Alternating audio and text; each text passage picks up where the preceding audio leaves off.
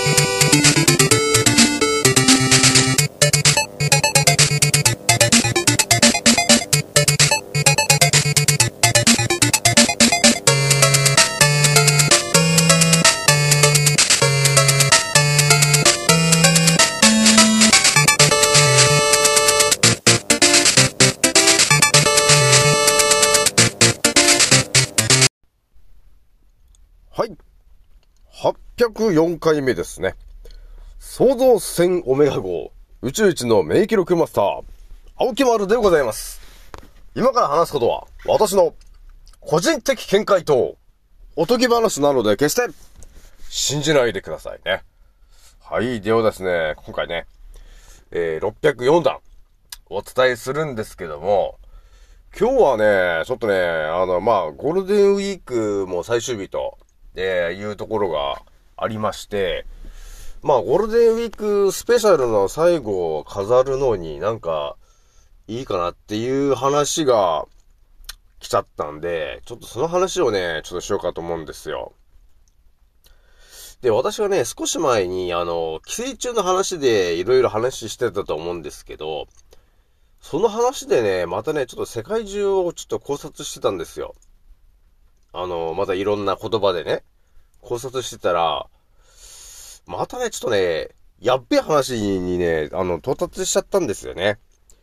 なので、今日だから私のタイトルにも書いてる通りですね。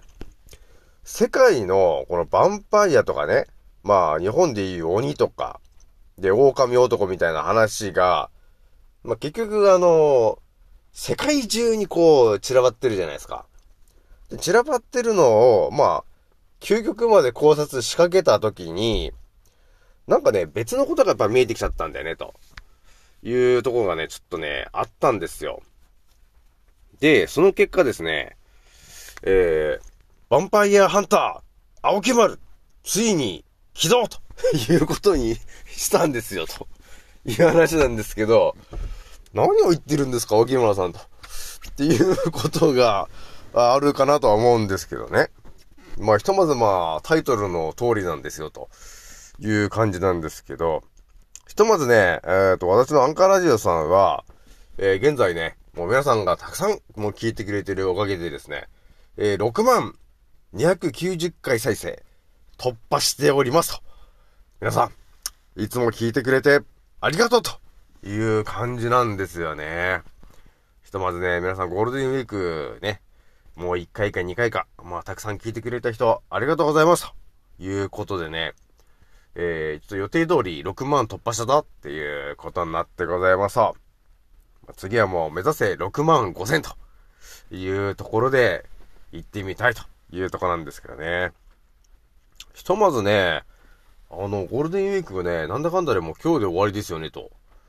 ね、もうあっという間じゃん、本当に。気づいたらもう終わりじゃないかと。ね、いう感じになっちゃってるんですけど、大丈夫ですかね、皆さんね。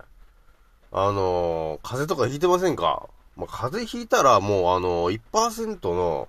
えー、ぬるま湯の塩水で作っていただいて、そこにわさびをね、まあ、1センチぐらい垂らして、塩鼻うがい朝と夜、やってもらうだけで、まあ、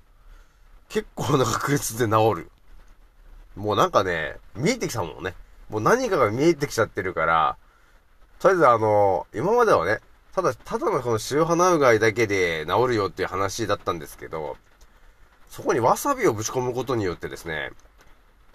通常よりも、あの、半分以下ぐらいの日数で治ってしまうということに気づいちゃったんですよね。まあ、やっべえ話なんですけどね。そういうジャーニー、ちょっと早速ちょっとお伝えしていきたいんですけども、このね、ヴァンパイアとか、鬼とか、狼男の話、ね、少し前もちょっとちらっとお伝えしたんですけども、まあ、改めてね、あの、なんだろうなっつってこう考察してた時に、見えたのがね、まあ、ヨーロッパの方でもいろいろ、まあ、まあ、ヴァンパイアの大元だから、まあ、ヨーロッパの方が結構あるじゃない。そういうヴァンパイア伝説みたいな。だったらやっぱアメリカの方でもあるよね、と。吸血鬼的なやつ。で、この、アフリカとかでもね、なんだかんだその、ヴァンパイアみたいなやつの話があるわけですよ、と。で、あとやっぱインドとかでも、あるよね、と。ヴァンパイアみたいな話が。で、もちろんあのお隣の中国の方でも、そのヴァンパイアみたいなやつあるよね、と。ね？これ皆さんね、昔見てたでしょ、映画で。もう中国のヴァンパイアといえば、あれですよね、と。わかりますか？覚えてます？皆さん。私は覚えてましたよ。あの、あの、若い頃に。あ、なんか映画やってたなっていう。あ、なんかあの、夜なんかね、あの、棺から出てきちゃって、ヴァンパイアみたいに、こう、歯がこう2個あってさ、この人の血を吸っちゃったりするやつですよ。ね？で、なんか動いてるのを止めるのに、このおでこになんか黄色いなんかお札みたいな貼るやつですよね。で、皆さん、あれですよ、あの、そう、ご存知、キョンシーってやつね、やってたと思うんですけど、あれもね、結局ね、ヴァンパイアの話なんだよ、あれもね。だから、あ、バン、あ、キョンシーってもあったなぁと思ってね。あの、霊言同士のね、やつなんですけど。あれもだからヴァンパイアなわけなんですよ、と。で、あとは、まあ、日本で言ったらね、まあ、まあ、鬼もそうですけど、ちょっと吸血鬼的なね、えー、話結構チラチラ、いろんなところであるわけよ。あと、鬼。ね？そういう話があるんですよね。だから、こう世界中でそのね、ヴァンパイアみたいな話があるよね、というところが見えてきてですね。やっぱりその、ヴァンパイアのその弱点があるじゃないですか。いろんなのあったじゃんその中でやっぱり十字架とか、その聖水とかいろいろあるんだけど、いや、それはなんかと違うんだよな、というのがあるんだけど、もうわかりやすいやつで言って、ニンニクがって言ってたじゃん。ニンニクがヴァンパイア嫌いなんだよねって話してたじゃない。ね？だから、あ、ニンニクなんだよなーって思ってさ、だからやっぱり、あ、やっぱ寄生虫だよねっていう、こう、転換になってね、いろいろこう調べてたんですけど、その、なんていうのかな、その、ヴァンパイアとか、まあ、ちょっとゾンビとかの話にもなってくるんだけど、要するに、どういうことになった結果、ヴァンパイアっていうことになってんのかなっていうところもちょっとね、調べたわけよ。ね？ただそのヴァンパイア伝説みたいになってくるとさ、ただなんかこのヴァンパイア血を吸うようなやつがいきなり現れて、で、いきなり夜ね、出歩いて、えー、行動してると。で、それ出会っちゃったら、あのー、血それちゃう。みたいな感じになってるなっていうのがあるんですよね。で、いろいろこう調べていくとね、あのー、土の中から、その死体が蘇って、要するにその、土の中に、まあ、昔は土葬だったから、土の中からその人が出てきてですよ。で、その付近にいる人を襲う。みたいな話があの、ヴァンパイアのちょっと大元みたいな話に近いんですよ、と。っていうのがね、いろんなところにこう出てくるわけよ。いや、これもね、今いろんな情報がある中で、昔はね、あのー、死んじゃってるのが生きてるんですかっていうのがはっきりしないときって、もうひとまずもう、あ、亡くなったんだっていうその医者の判断で、もう土葬だから土の中に埋められちゃうんだけど、たまにあのさ、間違って、あの死んじゃってて、いや、生き返っちゃうときあるじゃない。あの検査とか何かを、間違った結果、本当は生きてるんですけど、死んでるみたいなことになっちゃって、埋,、められちゃってるっていうパターンもあって、やっぱり、ね、昔はね、それで出てきちゃう人がっていたらしいんですよ。まあ、そういうのもあると、ね、あ、死んだ人が生き返ったみたいな話が出てくるんですけど、もう一つね、ちょっと別の角度の話があってね、私が少し前に到達したのが、ヴァンパイアとか鬼とか、そういう化け物みたいな話っていうのは多分、寄生虫の話なんだよねっていう、その、多分、その物事の本質みたいなところに到達したんですよね、と。だからその視点でね、あのー、考えてもらえると、ちょっとね、また別のことが見えてきたんですよね。で、我々はね、ちょっとね、思い込んでたことがあるんですよ。それはですね、寄生虫と呼ばれてるものが、そこまで身近な存在じゃないんだよね、いうことに、えー、してたと思うんですよ。で、私もね、あそこまでね、その、寄生虫と呼ばれてるものが、そこまで身近にいるもんだっていうことにさ、まあ、テレビを何も言わないじゃない。医者も全然言わないでしょだからそこまで身近なもんじゃないんだよなーって思ってたんですよ。え？でもね、青木村はね、なんかね、最近ね、動物のね、そのワンちゃんの、あのー、いろんなその YouTube で動画がある中でね、なぜか、あのー、フィラリアっていうさ、フィラリア症っていう病気があるんですよ、と。で、それは、その、蚊の、蚊に刺されて、その蚊のな、その卵の卵をなんか抱えてる蚊がいてね。で、それがワンちゃんとかの血を吸った時に、その卵をその皮膚に入れちゃうわけですよ、と。そうすると、その卵が、その数日後に孵化して、で、血液の中に入って、そこで成長していくと。で、最終的に、心臓の方に溜まってくんですよね、と。そのフィラリアっていうね、白い糸水みたいなやつがいるんですよ。だからそいつがね、なんか、私が気になったというかね、私の思考で、その動画を何回も見ろと、いう風に言う奴がいてですよ。見てたんですよ、そのフィラリアのやつを。そうするとやっぱりワンちゃんとかが、なんかその呼吸が荒くなっちゃっててね。で呼吸が荒くなってるっていう方は、その、心臓の弁がうまくその、開いたり閉じたりできなくなっちゃってるから、要するに呼吸がうまくできないみたいな。感じになってる。これは間違いなくね、フィラリアっていうその痛み水みたいのが、心臓にたくさんもう入っちゃってて、便がうまく閉まってなかったりしてるから、そういう症状が出てるんだと。じゃあね、ちょっと首のところをね、ちょっと、えー、切ってねと。えー、血管の中にその器具を入れて、そのフィラリアっていうのを取り出しましょうみたいなそういう動画があるんですよね、YouTube でね。で、それをね、なんか何度もね、見ろって言うんですよ。だからずっと見てたんですよ。いやー、かわいそうだなーつってね、見てたんだけど、あの、1匹とかじゃなくて、なんかね、10匹とかいるんだよ、あれ。いや、そりゃ息しづらいよなっていうのを見てたんだけど、それを見ててね、一つ頭に浮かんだ話があったんですよ。あれ？ちょっと待ってよ、と。そのフィラリアと呼ばれてる、要するにそれ、線虫なんだけど、猫ちゃん、まあワンちゃんもそうなんですけど、猫ちゃんもまあそうなんだけどね。猫とか犬とかが、えー、感染してるなと。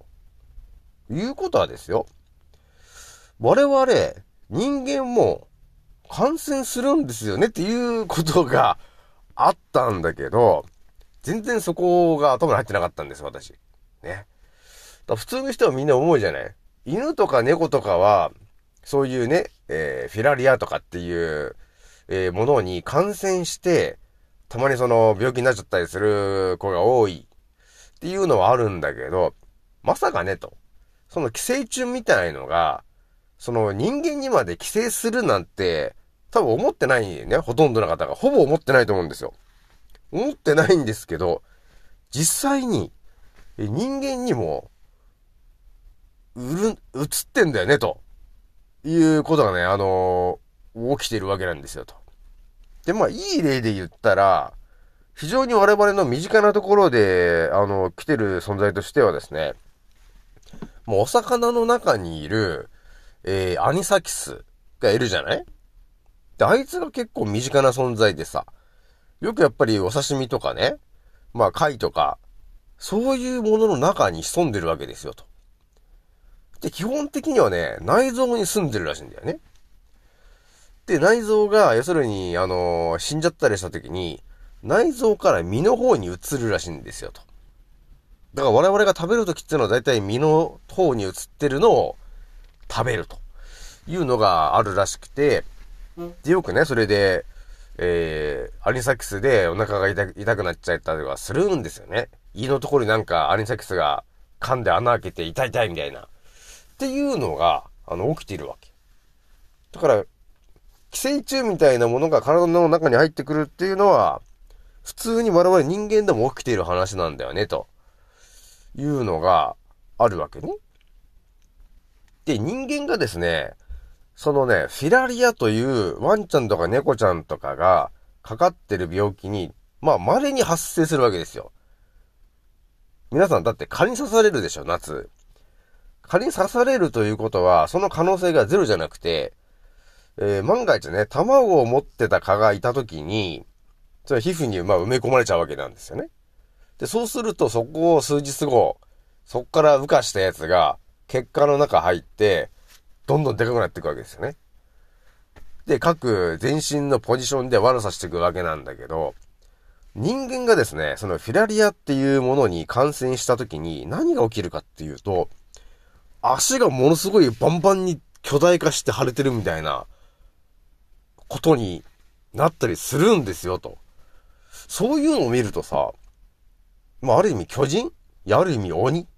そういうようなイメージもやっぱりあるんだろうなっていうのから多分ね、鬼が始まったんじゃないのかなって気がしたんですよ。で普通の考えじゃなくてさ、なんかそのフィラリアに感染して、足がばっこり腫れて、ゾウさんみたいな足になった時に、鬼なんじゃないか、みたいな発想になりそうでしょ。昔の人だとね。だそういうこともあって、鬼っていう風にしたんじゃないかなっていうのはあるわけよ。でね、まあいろいろな話がちょっと出てきたんですけど、でさ、夜行動するって話だったでしょそれもね、あのー、結構関係するんですよ。その線虫とか寄生虫っていうのが、結構ね、夜行動するやつが多いんですよ、と。で、まあちょっと話戻って、あの、ヴァンパイアにはニンニクだっていう話が、まあな、まあ世界中で広まってるんですけど、ニンニクと呼ばれてるものの中にですね、寄生虫とか線虫を、えー、要するに殺すっていう効果が実はあるんですよね。あるんです調べたらあるから、やっぱり線虫とか寄生虫の話を多分ヴァンパイアって話にしてるんでしょうね。どっかでね。多分ね、ストレートに言うと、まずいからっつって多分ヴァンパイアとか話に書き換えて、多分物語として、あの、残したかったんだろうね。まあ、だって私も調べたんですけど、あの、伝説のその、ヒポクラテスさんとか、ね、例のローマ皇帝のさ、あの、G だったと呼ばれてるガレノス、えー、あの人たちも、あのギリシャ時代の時点で、寄生虫とか、戦虫と戦ってたからね。あの、医療として。そう考えたときに、今から2000年ぐらい前から戦ってる話なんだよね、というところまで見えてきてるわけなんですよ。で、こっからまたちょっとね、あのやっべえ話なんだけど、夜動くって話だったでしょ。で、私少し前に、なんかカタツムリに、あの、寄生、寄生する線虫がいるんだよねっていう話ちょっとしたと思うんだけど、それっていうのはですね、カタツムリにその寄生すると、そのカタツムリの思考を乗っ取るっていうやつなんですよね、そいつが。でも調べるとさ、あのグロ、テスクなんで特に言わないんですけど、まあみんな知ってるじゃ知ってるよね。なんかカタツムリに寄生して、なんか目ん玉がなんかカラフルな色にあの変化するやつなんですよね。で、思考を操ってるから、要するにカタツムリに寄生したそのカタツムリを鳥に食べてもらいたいということがあるんで、目立つようにその木の枝の先っぽとか目立つところに移動するんですよね。それっていうのは思考をコントロールされちゃってて、その線虫にね。だから自分のその行きたいっていうのとは関係なくですね、操っちゃうわけなんですよ。思考をね。っていうね、そういうね、線虫がいるわけですよ、と。ね、いう話がいるんだよねーと思うじゃないですか。おかしい、おかしいっていうかすごくないですか？人の思考を操るっていう線虫がいるわけですよ、と。で、それはカタツムリを操るっていう線虫がいるんだよね、ということがあってですね。私思ったのが、この地球上にはですね、いろんなタイプの寄生虫がいたんですよ、と。で、もう一つお伝えしたいのがですね、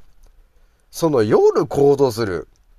っていうので、まあ、線虫とか寄生虫とかって、まあ、ほぼ夜行動するやつが多いんですけど、その中で一つ皆さんに今日お伝えしときたかったのが、ハリガネムシと呼ばれてる伝説の虫がいるんですけど、それはね、本当に針金のように、えー、なんていうのかな、線というか、まあ、あのフィ、フィラリアみたいな、なんていうのかな、一本のその、そうめんみたいなやつの色が真っ黒いそうめんみたいなやつなんですよと。そいつがね。で、まさに針金みたいなやつなんだけど、それっていうのは、カマキリというのが一応宿主になってて、カマキリに寄生するんですよ、そいつ。で、特殊なタンパク質を出して、カマキリの思考を乗っ取るんですね。ハリガネムシが。で、どうするんだっつったら、ハリガネムシっていうのは水の中で、あのー、成長していきたいと。ね。まあ、いろんなサイクルがあるんですよ。いろんなサイクルがあるんで、魚の中、魚に食べられて、魚の中で、その、えー、卵から、えー、孵化するとか、そういうことがあって、で、魚が卵を産みます、みたいな。で、その卵を産んだやつを、えー、今度は、えー、カマキリが食べます、みたいな、そういう、こう、サイクルがあるんだけど、で、その後なんか、牛が食べます、みたいな、いろんなそのサイクルがあるんですよ。サイクルがある中で、カマキリに寄生するっていうところがあるんですよ、と。だカマキリの、その、お腹の中で、すごい人数が、ほんとね、10匹ぐらいいる動画見ちゃったんだけど、グロテスクなやつをね。10匹ぐらいいるんだけど、カマキリの思考を乗っ取ってるわけなんですよ。どうするかっていうと、カマキリを、要するに川の中とかに、あのね、誘導するんですよ。だから葉っぱの上の方まで連れてかれて、そっから水の中にダイブしなさいっていう、そういう思考で、なんていうのかな、カマキリを水の中に自殺させるわけですよ。そのハリガネムシが。で、そうするとさ、魚に食べられるじゃない。そうすると、あの、カマキリの中にいた、そのハリガネムシも次は、魚の中に入っていくわけですよ。で、その中でも卵を産んでみたいな、そういうサイクルを繰り返したやつなんだよね。ハリガネムシっていうのが。だから思ったよりもやべえ話だな、これってのことに気づいたんですよ。ね。だから、やばいと思いませんか皆さん。ね、カマキリを、の思考を乗っ取ることができるっていう、ね、ハリガネムシっていうのがいるんですよ、と。で、そいつは夜行動するんだよね、と。で、夜な夜な木の上に登らして、川の中に落とす。落と、落とされるっていうんですか、思考で。この話がね、結構ね、嘘みたいな話なんですけど、昔の話なんですが、人に感染して、その人が自殺するという、えー、ことまでね、ちょっとね、なんか書いてあるような話がちょっと載ってたんで、これはまんざらでもねえ話なんだな、というところがちょっと見えたんですよね。だから、まあ一、カマキリという虫だからと思ってるとあれなんだけど、それが万が一なんですが、えー、我々の、その、頭の、頭の中とかね、どっかに入ってきちゃったた時に、その人間の思考をコントロールするっていうことが、えー、ゼロじゃないわけですよと。で、そうするとね、多分本能的にやると思うんですよ。だから高いところに行って、落とすと。っていうことが、えー、ゼロじゃなくて、あの、ガチで起きる、起きるかもしれないような話で載ってるのがあったんですよ。昔ね。大昔の話ですよ。その江戸時代とかももっと昔の話ね。っていう話がちょっと載ってるのがあったんで、結構やべえ話だな、というとこはちょっとね、あったんですよね。まあこういう話はあんましてなかったんだけど、もう過去ね、私がね。まあでも結構これやべえ話だな、っていうのがね、ちょっとも見えてきちゃったんで、ちょっと言っとかないとなと思ったんですよ。というわけで皆さんね、あの、今日はこれぐらいにしとくんですけど、明日、これに繋がる話をね、もう一つ、ちょっとしようと思ってんだけど、ちょっとね、今日このまま続けるとね、やべえ話になっちゃうんで、とりあえず今日ここで終わらしといて、ちょっとまた明日ね、やべえ話になっちゃうんですよ。明日話す内容をね、今多分ね、あの、ブームになってるあいつの話になってくるんだけど、ほとんどの方がこの話に到達してないんだなって、えー、いうのがね、あ、あるんですよ。でもこの話を聞くと、絶対にみんな誰も食べないって言うと思う。本当に。っていうぐらいのやっべえ話が見えてきちゃったんで、ちょっと明日、明日も、えー、交互期待で聞いてほしいなというところでございます。じゃあ今日はね、これぐらいにしておきます。次の音声でまたお会いしましょう。またねー。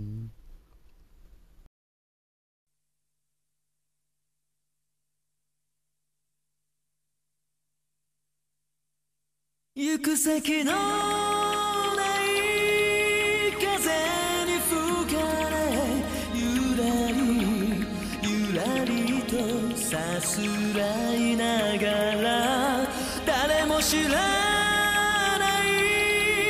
旅路の果てに描く明日は蜃気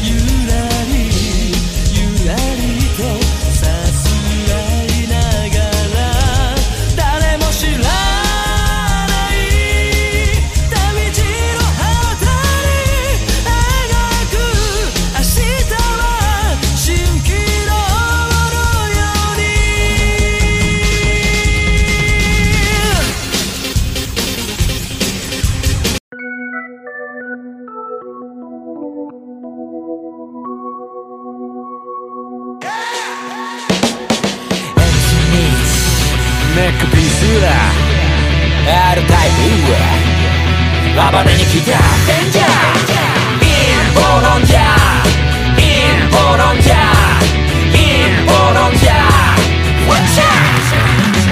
俺が丘の疎遠になっちまったのもこのせい陰謀論者の通りだそこのけ空気は読むもんじゃない自由に済ませろってまでもしてのミスかけろ俺らみたいな宴会好き見忘れ全体主義でも絶対無理見せつける変態ぶりブルーオーシャンで釣り上げてくでかいぶり胸がまでっかいヘルツキー地食様握る人口のヘルスウィッチよりサタンつまり悪魔の暴挙に見つから加担してるやつがほとんど例えば世界が大変な時に役に立たんサイレンマジョリティまだ吸い上げられる。ルール設定なぜか捧げさせられる。分攻め君はカルトと顔カルトその裏で偽メディアに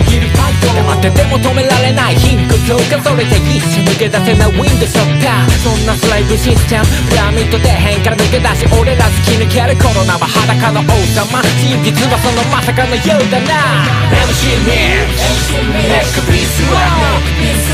R タイプ暴れに来たデンジャーインボロンジャーインボロンジャーインボロンジャー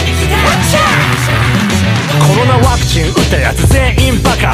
思考停止が原因だな。日本の文句とガンになる。だってモンサント社イズハンニバルだから。俺日本にとっくにいない。てか日本なんて国とっくにいない。あるなら地球みたい証拠。ストップ緊急事態証拠。